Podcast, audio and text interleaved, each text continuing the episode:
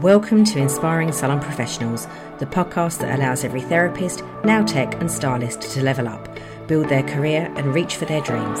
Each episode we'll be looking at a different area of the industry, and along the way, I'll be chatting with salon owners, industry leaders, and experts who'll be sharing their stories on how they achieved their goals, made their successes, all to inspire you in your business and career. I'm Sue Davies, your host, award winning salon owner, and industry professional. Welcome to Inspiring Salon Professionals. In this first episode back, we're going to have a look at recruitment um, and the crisis that seems to have hit the industry, mainly as a result of the pandemic and many, many salon professionals feeling that the grass may be greener on the other side, and the other side being self employment and leaving employed jobs. And so we're going to look at how perhaps employers can regain the trust and the desire for salon professionals to want to be employed. We're also going to cover quite a few other bits and pieces within this, but that's the kind of drift of where we're going to be going with this episode. We have a, a bit of a gap in knowledge, perhaps, for the more entry level to business um, professionals within the industry. And partly that's what this podcast is about is to help people understand that if you want to start your own business you need to have some of the fundamentals behind you and under your belt. But but we are currently as a result of everything that's changed we are kind of facing a crisis of recruitment in the industry. And i know that my fellow salon owners that i've known for a long time um, are, are bemoaning that they cannot find staff, that there are no staff.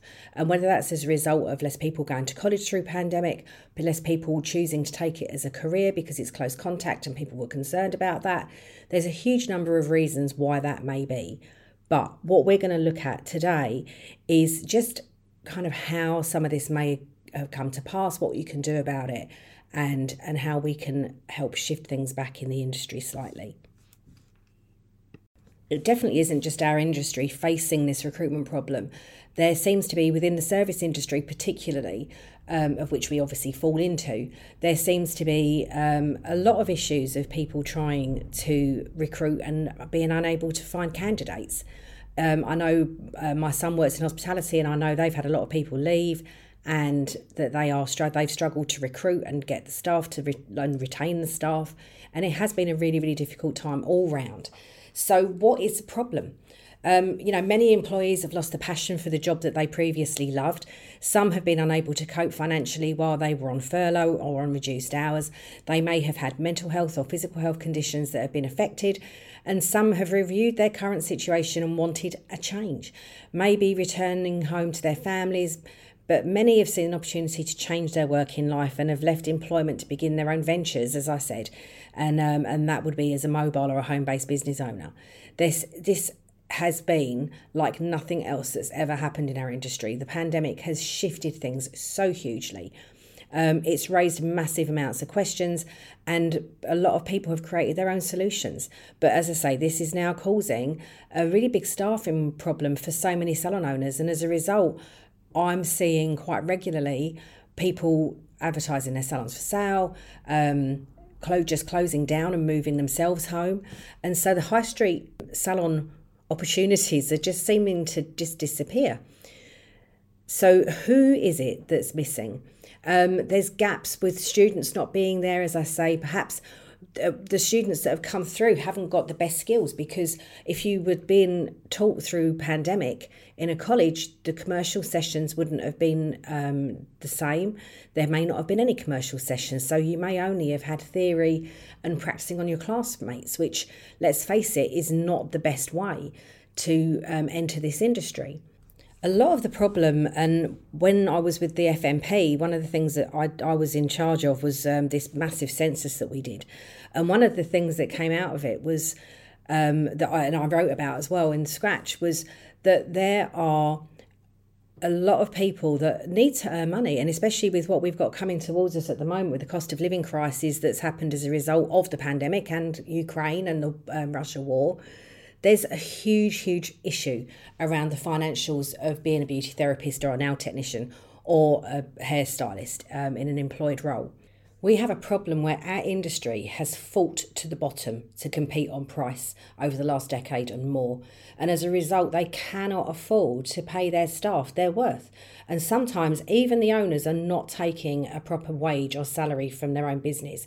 And this all comes down to undervaluing ourselves, and cheapening our services to try and compete when actually what we should be doing is raising our prices to make sure that we're able to function as a business and to function as an employer. What we found in the FNP census was that around 50% of employed staff are earning minimum wage or only very slightly above. And what does this say about our skilled and often really experienced workforce? That we do not value you. Starting graduates at this level is an entry point expectation, perhaps, but how do you raise their wage and how soon do you do that? We really, really need to start looking at how we improve our opportunities for, for new newly employed um, professionals. There's something about the fact that minimum wage is there, and therefore everyone seems to just think that's the best thing to do is just put more minimum wage. But you know, even even twenty p more an hour, you know, it, it's not a huge amount, but it makes a little bit of a difference, you know, or maybe even a pound. You know, just increase your prices to make sure you can pay people appropriately. So, what is it that we can do as an industry to become more attractive to potential employees and to graduating students so that the traditional face of the industry doesn't value from our high street? Because I know for me, it'd be quite a sad thing if you walked along High Street and there were no salons, you know. This is something that has been like a, a drop in, a, you know, a place where people can just walk in and get services and um, or you know walk in and book a treatment for next week or whatever it may be. And if you they aren't seeing us on the high street we may just vanish completely. I don't know you know if unless you've got your marketing perfect um, you know sometimes if you're if you want to be an employer you want to be a salon you need to have that that physical presence out there so, what do we need to do? We need to look at our pay and our conditions. What is it you offer a potential employee that other businesses do not? Do you offer commission schemes, bonuses? Do you give staff events? What is it that makes it a great place for your team? What can you offer that's more appealing than professionals going into self employment as what they see is the best way to earn a living? And I think that's really what's happened. They, you know, people have had a, a wake up moment and they see which I, know is something that I've experienced over the years, is they see that, you know, you're charging, say, £60 for a facial and that they're only earning £10 an hour out of that facial. And unfortunately, unless you understand how to cost your treatments effectively, as an employee, that's the maths that you do. £60, I get paid £10. But we need to work out, you know, we need to maybe explain to these um, employees of ours that it isn't that simple and that that 60 pound is made up by a huge amount of different um, values and different costs that make up that that 60 pounds. And yes some of it does include profit but the whole point of being in business is to make profit and we need to we do need to remember that. And our employees need to understand that too and not begrudge it because it is not easy running a full-on salon on the high street. It really really isn't we do need to kind of consider if like if self-employment becomes the best way to financial security is that something that we should look at where that all went wrong? Or is it something where we need to actually be proud of the entrepreneurial spirit that has created that environment and made something that is now so prevalent and is now causing salon owners to have such a problem?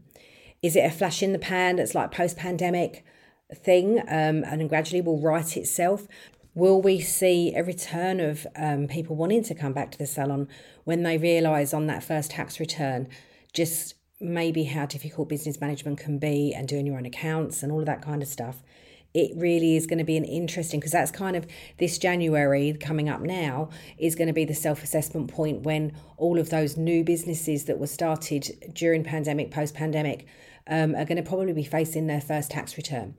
And a tax return as a self employed person is very, very different to receiving your P60 once a year and um, understanding what your tax has been paid. We also need to look at um, the part of this salon exodus may stem from salon owners who have um, enforced self employment on their employed teams. And this is something I have seen lots and lots of, particularly since pandemic. I used to have um, a team in my salon that was a mix of employed team members, and also I um, usually had a couple of people that worked on a self employed basis that came um, as and when they chose to. And we went through that with my accountant and we worked within the remits of HMRC to make sure that that played out okay and never had an issue. But you do have to realise that you cannot just make employed team members become self employed because it doesn't suit you anymore.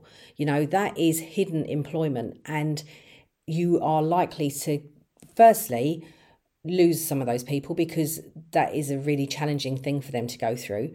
But also, you know, you have to realize that if you get caught by HMRC doing that, then you are liable for all of that back tax, all of that back national insurance. Potentially, you they would have a claim against you for holiday pay and all sorts of stuff.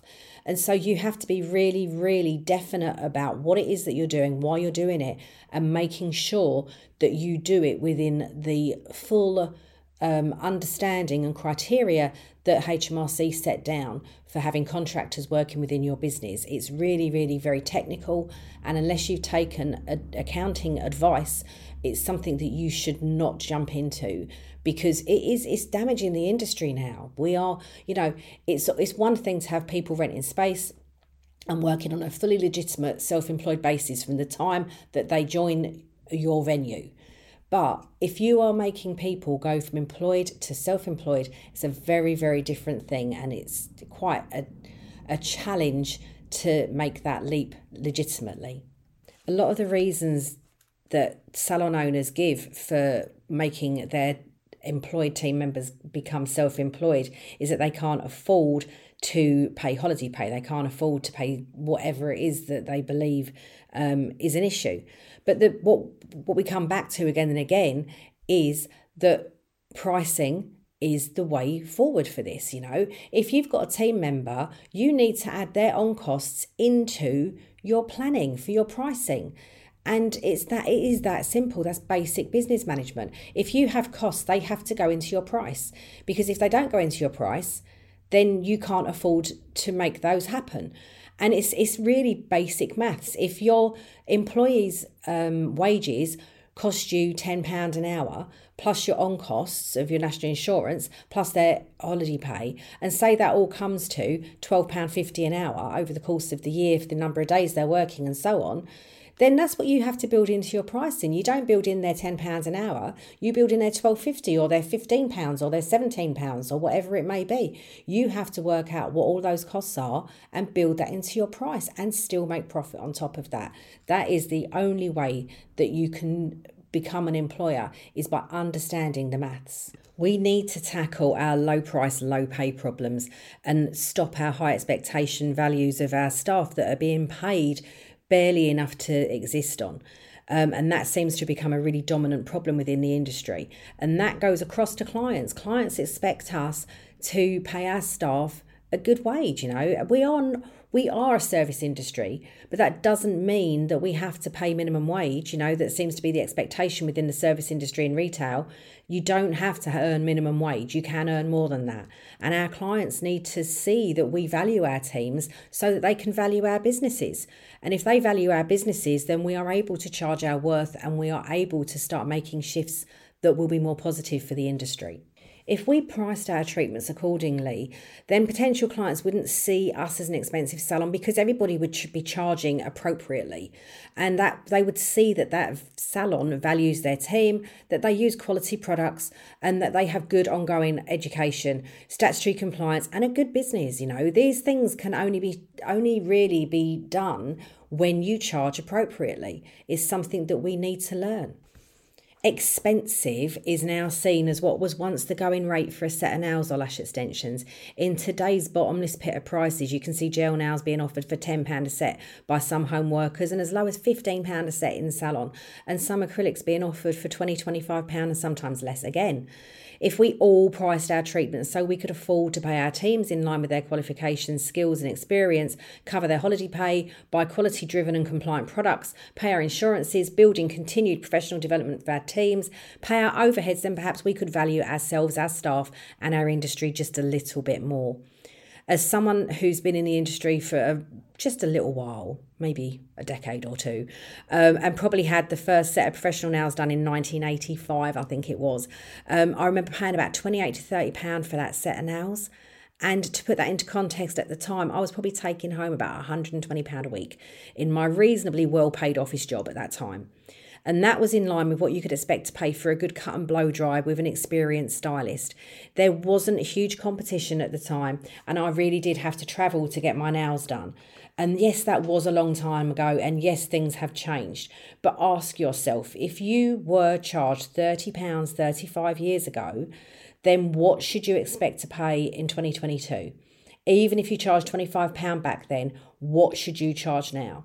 That once comparable cut and blow dry is probably now in the region of 50 to 60 pounds, maybe more, depending on what hairdresser you go to. See the difference? Can you see that, that particularly with nails, it hasn't followed, and maybe even with beauty, it hasn't followed? That cut and blow dry will often be done while someone else has got a colour on their hair. So they're layering their treatments in hair. And in nails and beauty, we don't get that opportunity. We can't leave our clients to go and do something else. And so hair's always going to have more available profit there and maybe be able to pay more to their staff because they can layer and layer and layer. But when you can't layer, we really, really have got to value our time and not be shy of charging for our income and charging for profit. It has to be something that we look at. If clients expect cheap, that's because an element of our industry has mistakenly given them cheap in order to compete, or because perhaps they aren't a legitimate salon. And with salons that operate in that field, they can charge cheap. It's not they're not trying to pay wages. You know, they've just got to pay for their overheads. And you need to remember that. You know, there are so many ways that you can add up um, what your overheads and your costs are to reach a certain figure. And if it doesn't match what you and your overheads are, you're going to lose. That's the only way it is. We've lowered our value and we have to make it something that is an important thing to address. We have to look at what we're doing and we have to work out how to make our businesses enticing to employees again. We've shown that the only way to earn money really is to do it for yourself. And that is the problem that we have that's behind this employment issue and the recruitment issue that we're now seeing. In a um, in a few weeks, I'm going to be um, interviewing Holly Power to discuss um, recruitment. She's used to do recruitment many years ago and is something that she's been talking about quite a lot. And we're going to have a conversation around recruiting and retaining staff and how to get the most out of your team. So that hopefully is going to give you a little bit of an insight into maybe how you can reassess where you are at as a salon owner if you want to have a team or you have a, a problem with with your team recruiting or whatever Running a business does mean constantly reviewing your market, your prices, and your team, ensuring that you are offering the best value for your charges and that you understand how to run your business. If you own a business, when was the last time you checked your pricing? When was the last time you got a list from your supplier of all of the different areas and different treatments that you offer and how all of your consumables and how all of those product costs may have changed. When was the last time you asked your supplier for their cost per treatment for what it is that they provide to you? These are really important things. Get your calculator out and work out how much everything costs down to the last pennies. You know, if you can buy, you know, a multi pack of waxing spatulas as opposed to buying just one pack of a hundred for one pound nineteen or whatever they are, um, with certain suppliers, you know, you might be able to get them down as low as 99p if you buy five packs or 10 packs. Um, look out for those deals because all of those little shavings of 10p here, 20p there all of those savings could mean the difference in paying your staff member something that makes them feel more valued. If you haven't done this for a while, take some time out and do the maths. You may be surprised what happens to your bottom line of that 25 30 pound set of acrylics that's taken you 2 hours to provide and you're actually when you come down to it only earning about £7 an hour if you're working from home and doing that because you know cost of living um, cost of business is going up and we need to re-evaluate where we're at. Building a proper wage building your holiday pay building something to protect you bit of sick pay maybe start looking at you know costing in your pension. Every employer if you look at barclays for example um, you know they will for their employees everything they do they will work out how they're going to pay for their employees private insurance how they're going to pay for their um, different employee schemes that they run, how they're going to pay for their pensions, and all of that gets built in. We, as an industry and as employers, are no different. We still have to factor all of those different things in. And this is the case whether you work for yourself at home, whether you have a high street salon, whatever the situation is where you're running a business, these things are vital to consider. Choose better products. Your clients are more likely to be retained if they're getting better results, and that can be achieved through higher quality products. Every business is different, and building your business plan needs to be based um, on your pricing and not on somebody else's pricing. Because if you do that, it's potentially very damaging as you never know what their costs are and how they're making their decisions. You do not have that information. The only information you have is what's affecting you and your business. So we now have an opportunity to change our industry's future in our hands. Never before has the modern world held its breath in the way that it has over the last couple of years. And the pandemic, the war, um, and even, you know, just this last couple of weeks, you know, with the passing of Queen Elizabeth, you know, it, it this is, it may seem that it's a, pretty insignificant in the scheme of things, but this is going to shift how people think about their their national national pride and all of that kind of stuff and and how they do things. And it, it's only probably going to be a very minor shift for people but i know for me it's you know it's had quite a big impact. I'm a bit of a royalist and and i love all of the royal family. I think they're i think they're fantastic but i'm not going to go into that because that starts going down to roads that people may not want to hear.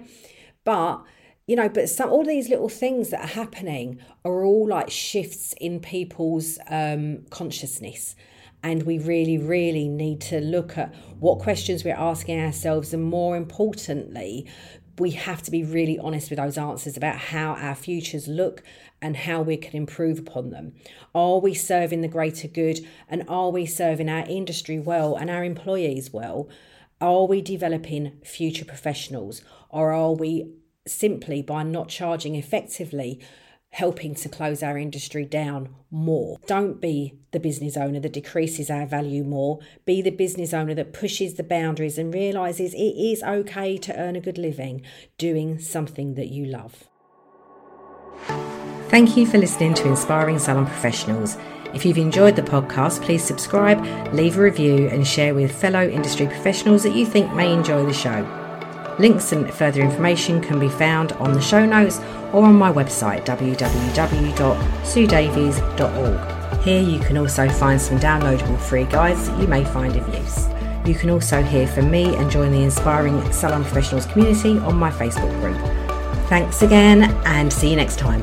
Bye for now.